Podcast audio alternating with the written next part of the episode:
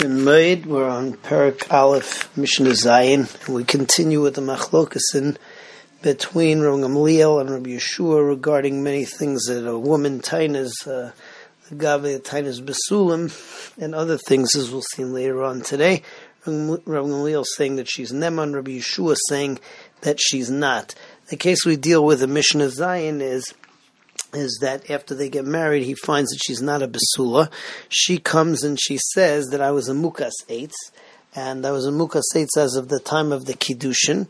Um, the husband, of course, says meichatesi, maybe you weren't a basula. So Rabbi Gamliel says that she's Neman. Again, you have a Bari Veshema, that she's sure he's not. Number two is that there is a Chezkas Basula, that she started out of Basula, and who says that that ever ended.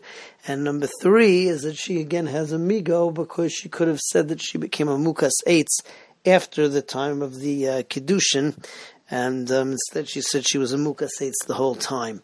Uh, on the other hand, you have Rabbi Yehoshua saying that Lo Mipia Anuchayim, that we don't uh, allow, we don't, that she's not believed, and hamotzi uh, Varaya, and she can't uh, require the husband to give her Masayim Zuz. So here Meres Mukaseitsani, uh, Mishnah says, she says that I was a Mukaseitz, V'hu I Mer Leiki, Eladrusa Sishat, uh, that you weren't a Basula. Rabbi Gamliel, Rabbi Elazar, I remember Rabbi Elazar, Rabbi Gamliel and Rabbi Elazar say Nemenes, that she has Nemones because the Bar of Shema, the Chazaka, the Migu. Rabbi Yehoshua, I remember Rabbi Yehoshua says, Lemi Pia Anuchayim. It, uh, we don't listen to her, we don't believe her. Ela Harizu Drusas Ish, we consider her to be a Ba'ula Ad Shetavi Raya until she proves what she's saying is true. Moving on to Mishnah Ches, we have again the same mandiyamrim, the same shitas. Rabbi, Rabbi Lezer say nemenes, and Rabbi Yehoshua saying that we don't believe her, but it's a different topic. Here we have a situation where you have a woman who is nisyached with a man.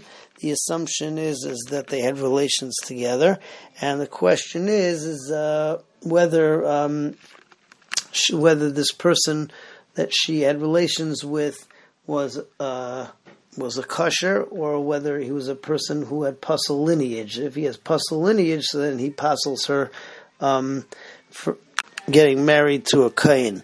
Um, so here, um, Rabbi Gamliel, Rabbi Lezer both say that she's Nemon because she was kosher to marry a kain before.